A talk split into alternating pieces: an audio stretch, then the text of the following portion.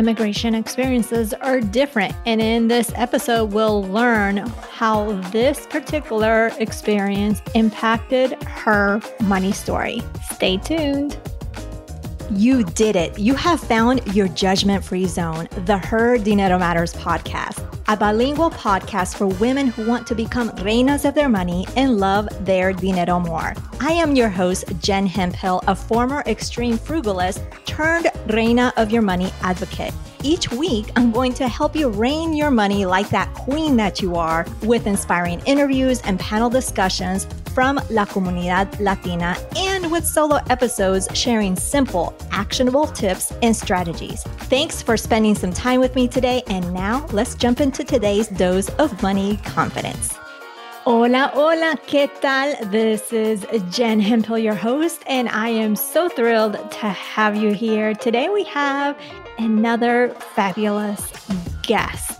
Let me share with you a little bit about Adriana Flores Ragade. She is a social entrepreneur and host of Latinx America podcast, highlighting people in tech, investing, and innovation. She has worked at Univision, the College Board, and the American Red Cross in building relationships, community projects, and long lasting social impact. She has a master's in communications management from the University of Southern California and a BA from Claremont McKenna College. Her focus is to celebrate every win professionally and personally. In this episode, you will hear her family's experience in selling watermelons door to door in Mexico and what that had to do with anything, as well as her immigration experience and what led to prioritizing her finances. Despite the circumstances, how she has been able to invest to start generational wealth in her family. ¿Lista? Vamos a conocer this reina of her money.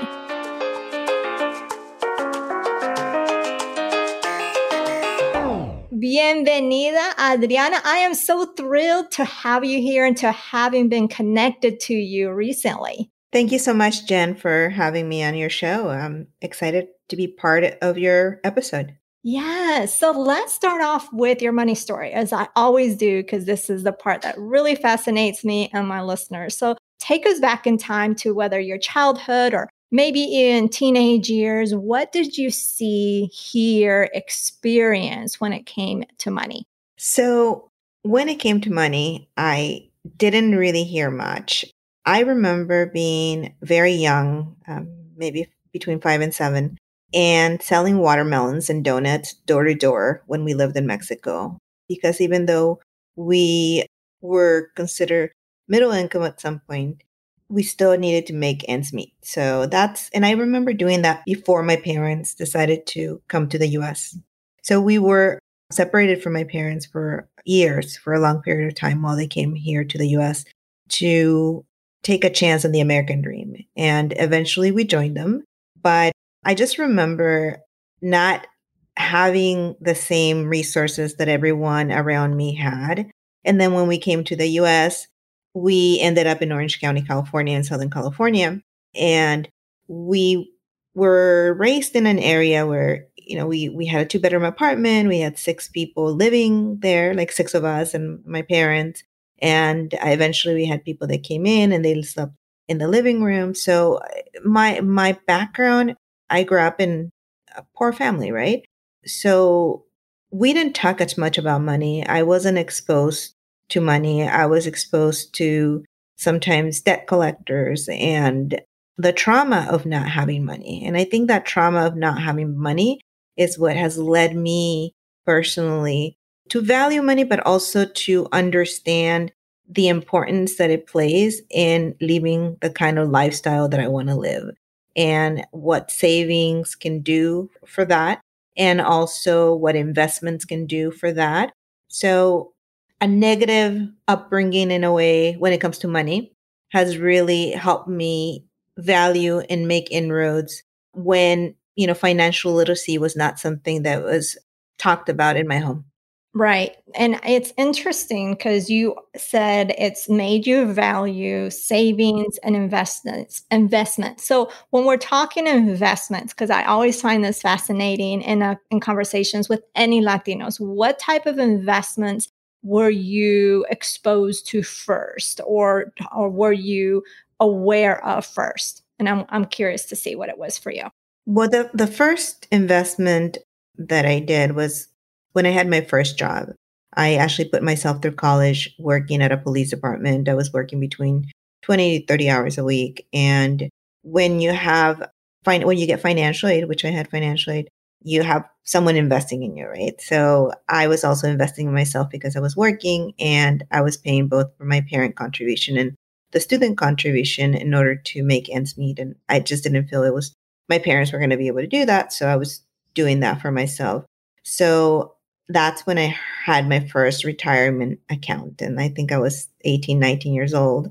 And I started putting money into the retirement account. And eventually when my part-time job ended at the police department and I eventually transitioned into a full-time position after college, I was able to see that I had accumulated money without even thinking about it because I had been putting like 10 or 15% into my retirement account.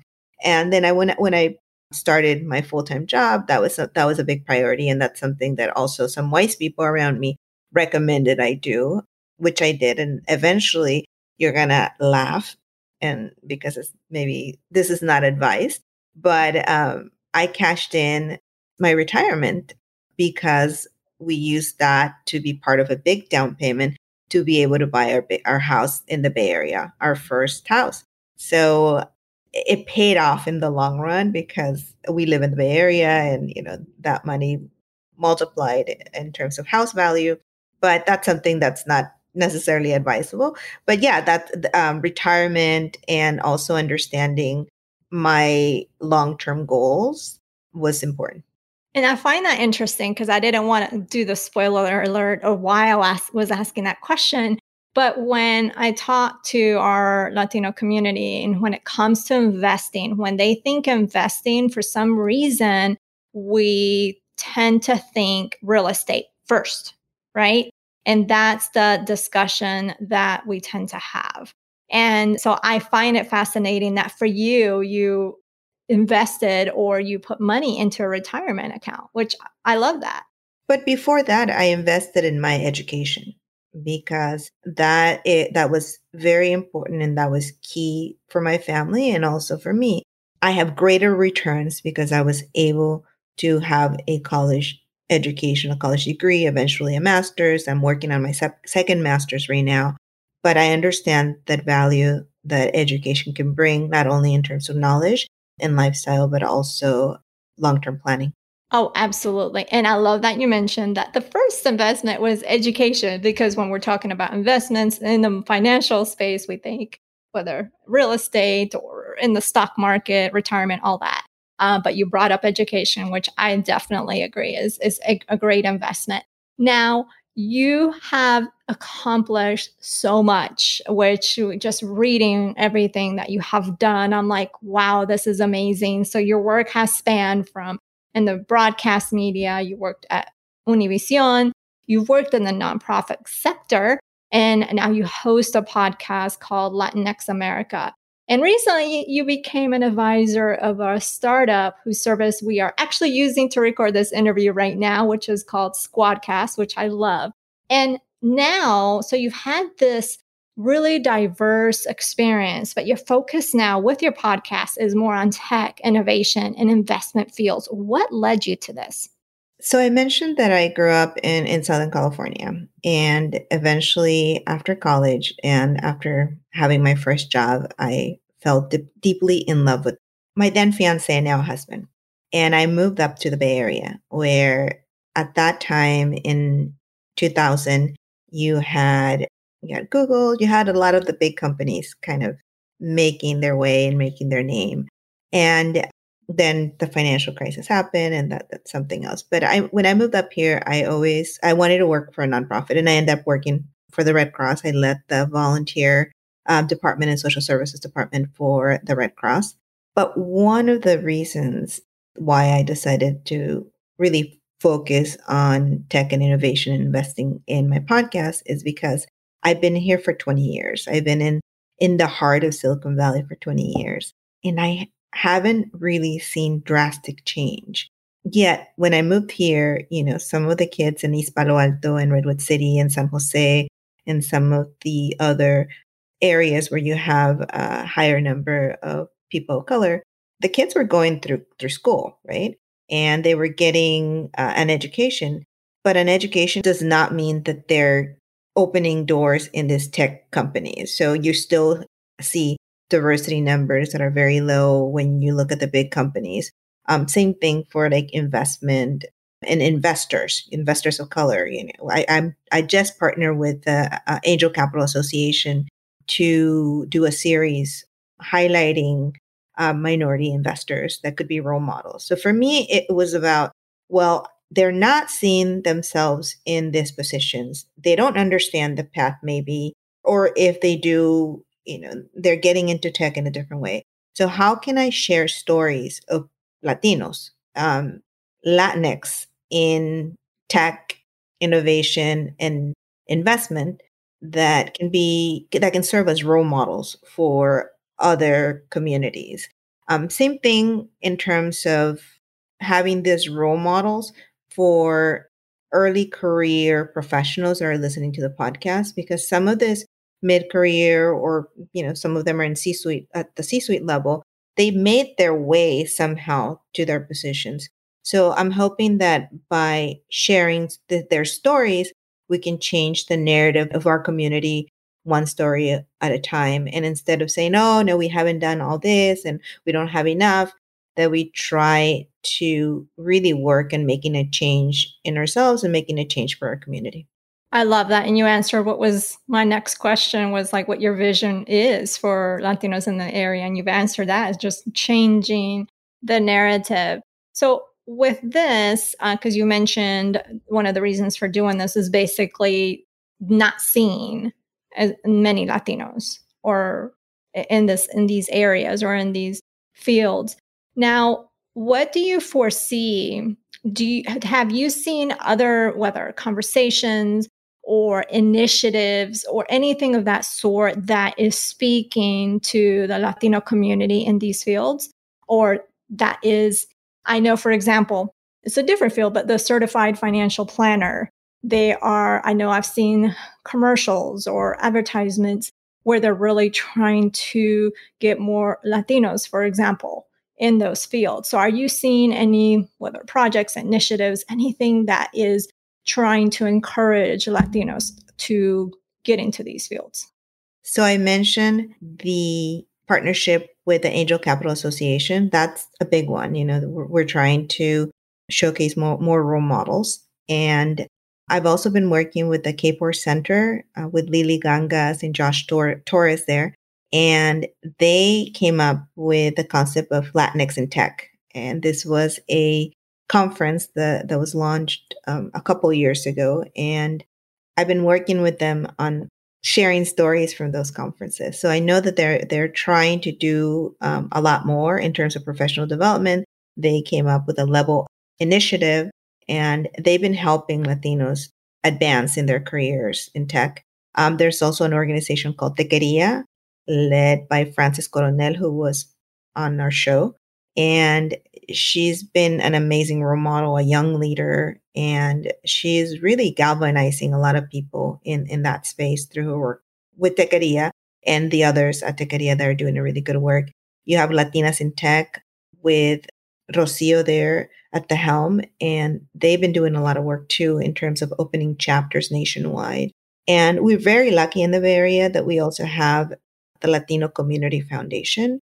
And the Latino Community Foundation has been bringing in people from different sectors, not just tech, but because because LCF is what it, where it is in in this area, they have been able to bring in a lot of champions and leaders from the tech space as well. And I know that they've been also funding nonprofits that are really leveraging technology, uh, like like Digital Next, uh, like Digital Nest. Okay, awesome. Well, that's good to know because I was curious what I figured it was a few, but that's good to know that there there is work getting being done because I, I definitely think that it's very important. In terms of investment, there uh, is a new organization led by Maria Salamanca and others um, called Latinx in VC, and they just launched last October. Before we jump into today's content, keep your ears peeled for a unique reveal I'll be sharing midway through the show. It's something special just for you.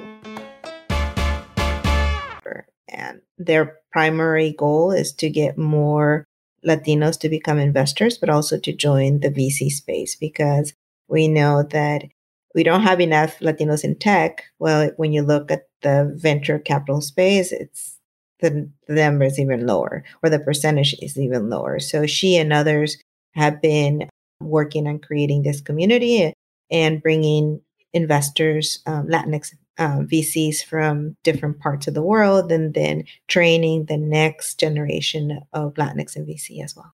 I love it. Well, thank you for sharing that. Now, I want to switch gears a, a little bit because one of the things that you mentioned was you put yourself through college. You literally worked almost a full time job and you studied and you put yourself through college and you stud- started your retirement fund in your early 20s. Now, the person listening to this right now maybe just just sighing loudly and saying, if only I had been able to, to start saving early. Or she may be saying, there was no way I could have been able to do this, right? What do you feel? Was it because I think you mentioned you had some some guidance or some suggestions to start. So what do you feel led you to, hey, I'm going to start doing this now? Were you in a financial spot to do so or what was it? I think at that time it was the process like everybody was talking about retirement and i it was at a police department right so we had people from different age groups some of them were closer to retirement so they kept talking about retirement and i was like well what's this thing called retirement nobody in, around me talks about retirement so i think being exposed to people that have gone through the process or that have done something or maybe that there are in positions where you want to be financial positions where you want to be. So I think looking at people and seeking advice. Remember, I did cash everything out when I was 29 to invest in our home, in our first home. And that I, then I started all over again at 29. So when you think about it, so if even though I started earlier, early, I did have, I don't know, in the 30s or 40s or something that I had accumulated but I started again from scratch. So it's never too late to really start to think about investing in your future because your future could be 10 years from now or it could be 30 years from now. And the more that you put in your nest egg, the more that you put in your nest, the better it will be in the long run. I agree. Now, for someone that maybe hasn't started. You mentioned already, and I agree, it's never too late. You can start right now. Do you, for, for encouragement, what words of encouragement do you have? Because maybe this person's in their 30s and haven't started, or maybe they feel that they can't start right now. Maybe don't they don't feel like they have enough money to start. Or maybe they're in their 40s or their 50s and haven't saved anything. So what are words of encouragement or what what would you say to that person right at this very moment? Because knowing that, yes, you started early, you cash it out, and you started again. I think poquito matters in having understanding your priorities. What's going to make you happy in the long term? Will buying the expensive shoes make you happy in the long term? Or will putting your poquito away that will eventually get you to a lot more in the future?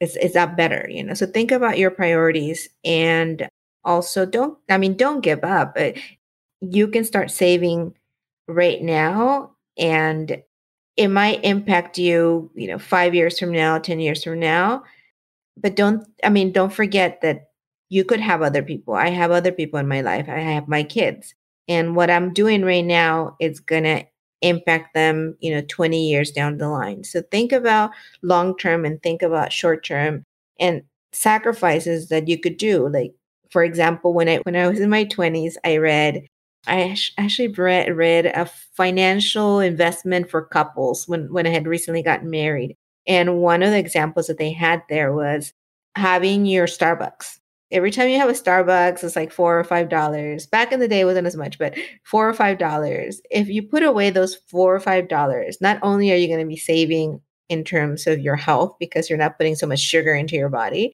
but you could also save for and, and put that money elsewhere, whether it's a savings account, a retirement account, your if you have an IRA, you know, you think about what that looks like for you if it's putting it in a cajita in a piggy bank or something maybe that might look like that for you if you're if, if you're an early saver but eventually it it adds up. So understanding that and also even if you didn't have money because we didn't like i said we didn't have a lot of money growing up i remember debt collectors calling the house for my parents especially because they didn't they were not very literate they were in terms of um, finances and they also they wanted to give us the best that they could but they didn't understand that when you got a credit card, that meant, you know, interests and, you know, everything that you had to think about. And, and they didn't really understand it. So people really preyed on the immigrant and immigrant communities.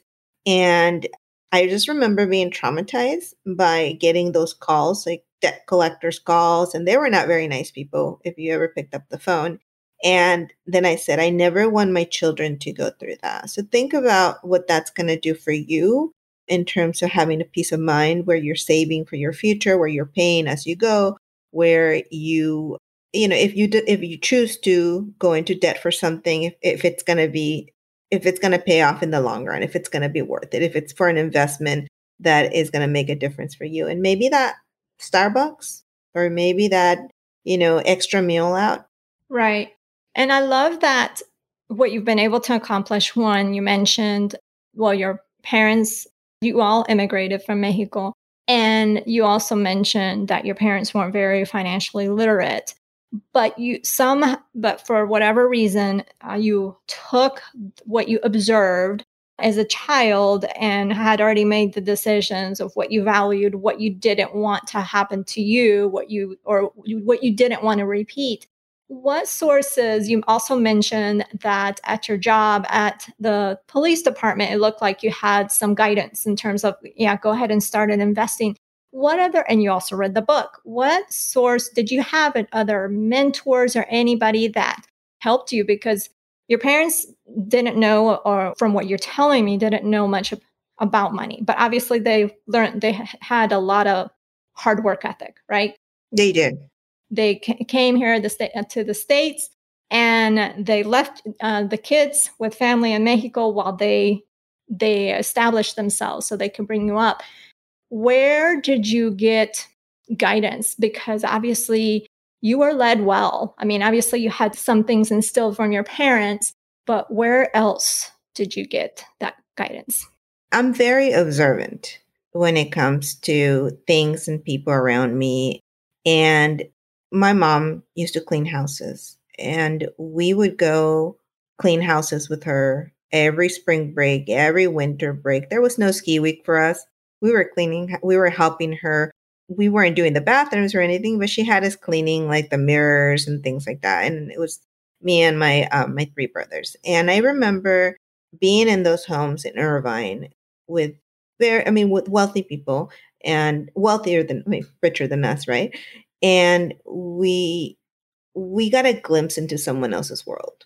We got to see that they had nice cars and that the kids went to the pool and then that they had classes that they that they took arts enrichment and we didn't have very much of that so for me it was more like looking and then asking like well how do you get there and they would talk about college degrees or they would talk about what they were doing and i think exposure to that is it wasn't so much reading the book. It wasn't so much like, you know, taking a class. It was more like aspiring to have what others had or earning in a, in the way that they did and that's what kind of led me early on eventually i was lucky enough to find a partner uh, my life partner who also has the same values and his parents were middle income both professors at college level professors, one at a community college, one at a at the University of Louisville in computer science. So he had led a different lifestyle, more of a middle income lifestyle, but he valued um, saving and he valued prioritizing um, some things over others. So I think being observant has really paid off for me. Yeah, I I agree. I have to agree. Just just hearing you, I absolutely love that. Now, what would you say in everything that you have accomplished and done? What has been your proudest money moment? So, our proudest moment, money moment, been not too long ago, but we're fortunate to be completely debt free. So, we own two homes. Yeah, we own two homes, and we're living the kind of life that we want to live. You know, when we when we bought our current home, we decided to do a big remodel. So we remodeled the house completely and we thought about the fact that we could have this huge compound if we wanted to, right? If we, we, we could, if that's what we wanted, if we wanted to go into debt. But we chose instead to have a nice, comfortable home, but to be able to, to, to do other things with, with the money and to create the kind of life that we wanted to create. So we had a vision for it. So I think being debt free helps us because it allows us to take risks. It allows me to be creative and, and be of service to others through volunteer work that I do, going out and getting a second master's, you know, just doing different things that I've been wanting to do and creating more impact for others because of that freedom that, that we were fortunate to have. That is so absolutely fantastic. I applaud you and I congratulate you. Well, Adriana, this has been phenomenal. I have really enjoyed our conversation today and everything, and just learning everything about you that I've learned today. And I appreciate the leadership and the example that you set for us Latinos out here. Thank you so much.